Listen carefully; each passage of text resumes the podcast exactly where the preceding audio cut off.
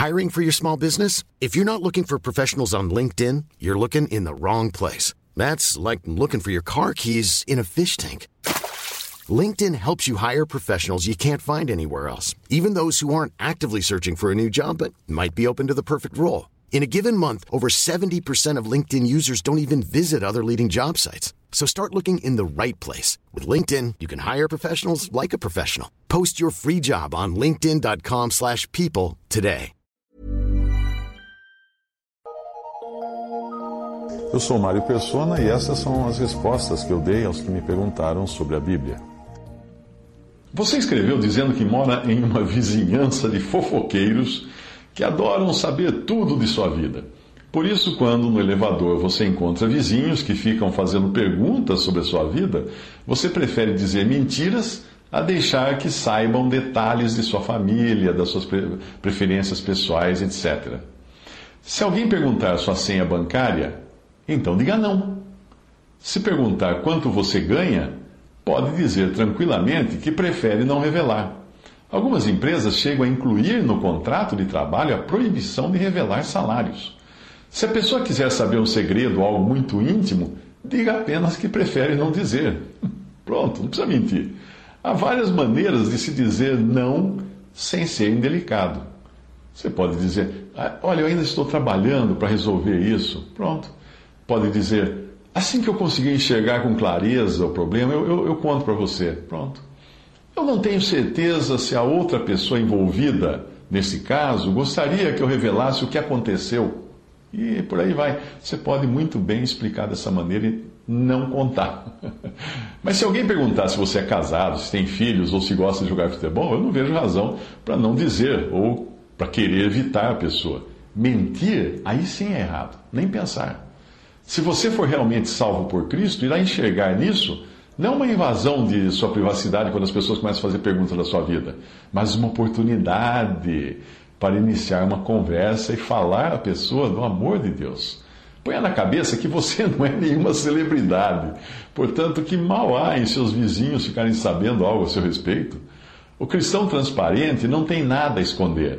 Se as pessoas vão usar o que descobrirem para fofocarem, o problema é delas, para com Deus e não seu. É sempre bom nós olharmos para o Senhor quando nós buscarmos um modo de proceder nesta vida. O Senhor era transparente? Sim, completamente. Será que ele mentia quando lhe perguntavam alguma coisa? Não, de jeito nenhum. Afinal, a própria vinda de Jesus ao mundo é a maior prova da transparência de Deus ao querer se revelar ao homem. É claro que Deus já sabia o que nós, seres humanos, iríamos fazer com seu filho, mas isso não o impediu de enviá-lo ao mundo. Pensa assim. Se alguém quisesse conhecer Jesus na intimidade, será que ele permitiria? É claro que sim. Pois há muitos que o conheceram enquanto andou aqui e o conhecem hoje, ele revelou a sua verdadeira natureza divina. Ele diz: Eu e o Pai somos um, em João 10, 30. E mesmo aos seus inimigos, ele deixava clara sua transparência quando ele dizia: Qual de vocês pode me acusar de algum pecado? Se, você, se, se eu estou falando a verdade, por que vocês não creem em mim? João 8,46. É claro que muito do que se podia conhecer de Cristo estava vedado aos olhos dos incrédulos. Não porque ele não fosse transparente, mas porque os ímpios se recusavam a enxergar.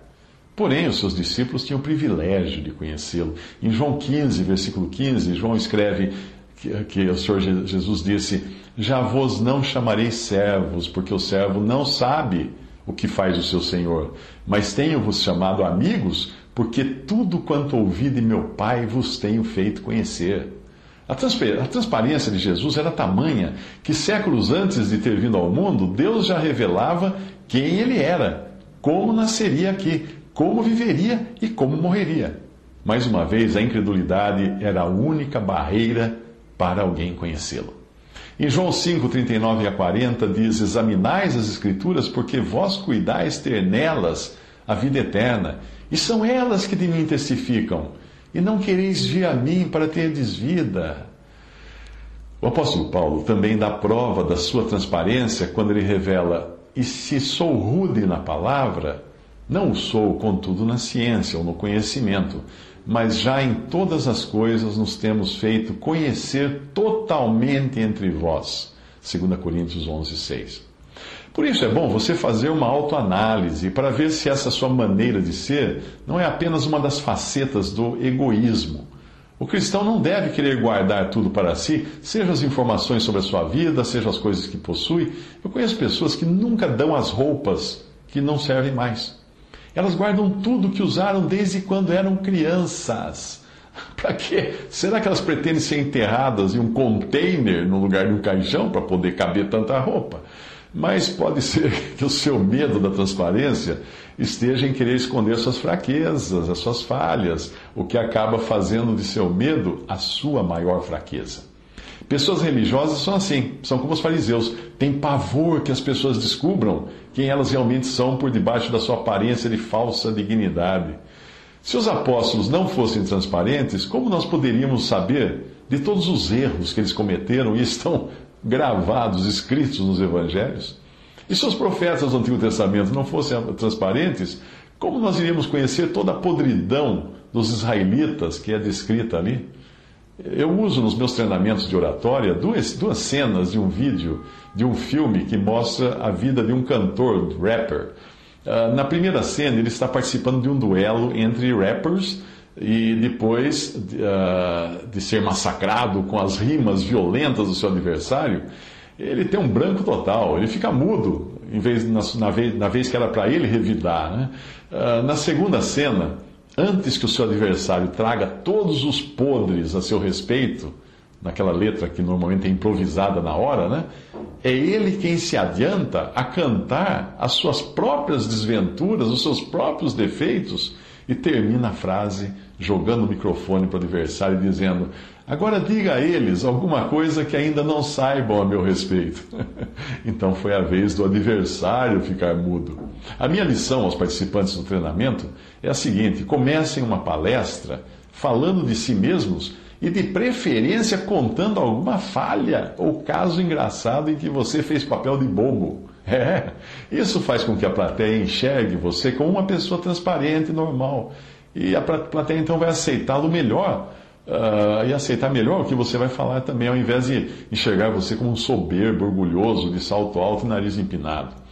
Um cristão não tem medo da transparência porque ele sabe que não está aqui para defender a sua própria reputação, mas ele está aqui para apresentar Cristo às pessoas. Se a sua vida está um bagaço, então o melhor é o cristão acertar-se diante de Deus e dos homens e dar um bom testemunho de Jesus que neste mundo é representado justamente pelos que professam crer nele, pessoas falhas, normais, humanas, como qualquer um. Mesmo assim, basta você ler o capítulo 11 de Hebreus para perceber que foram homens cheios de falhas que Deus usou no passado.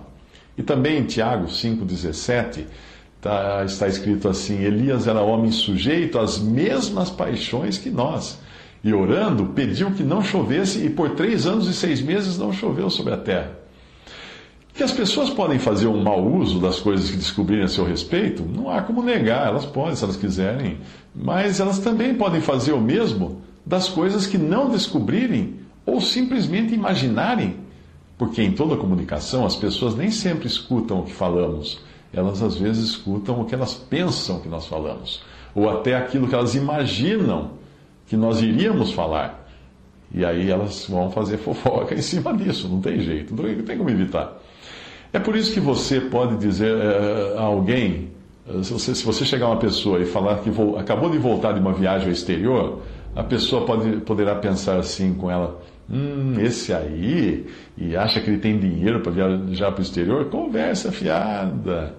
Mas aí você diz que nunca viajou para o exterior, aí o seu vizinho olha para você e imagina assim na cabeça dele. Imagina que esse aí nunca viajou, deve conhecer o mundo inteiro, ele está querendo é ser modesto. É assim que funciona a cabeça das pessoas, portanto, viva tranquilo, fique light, deixa falar.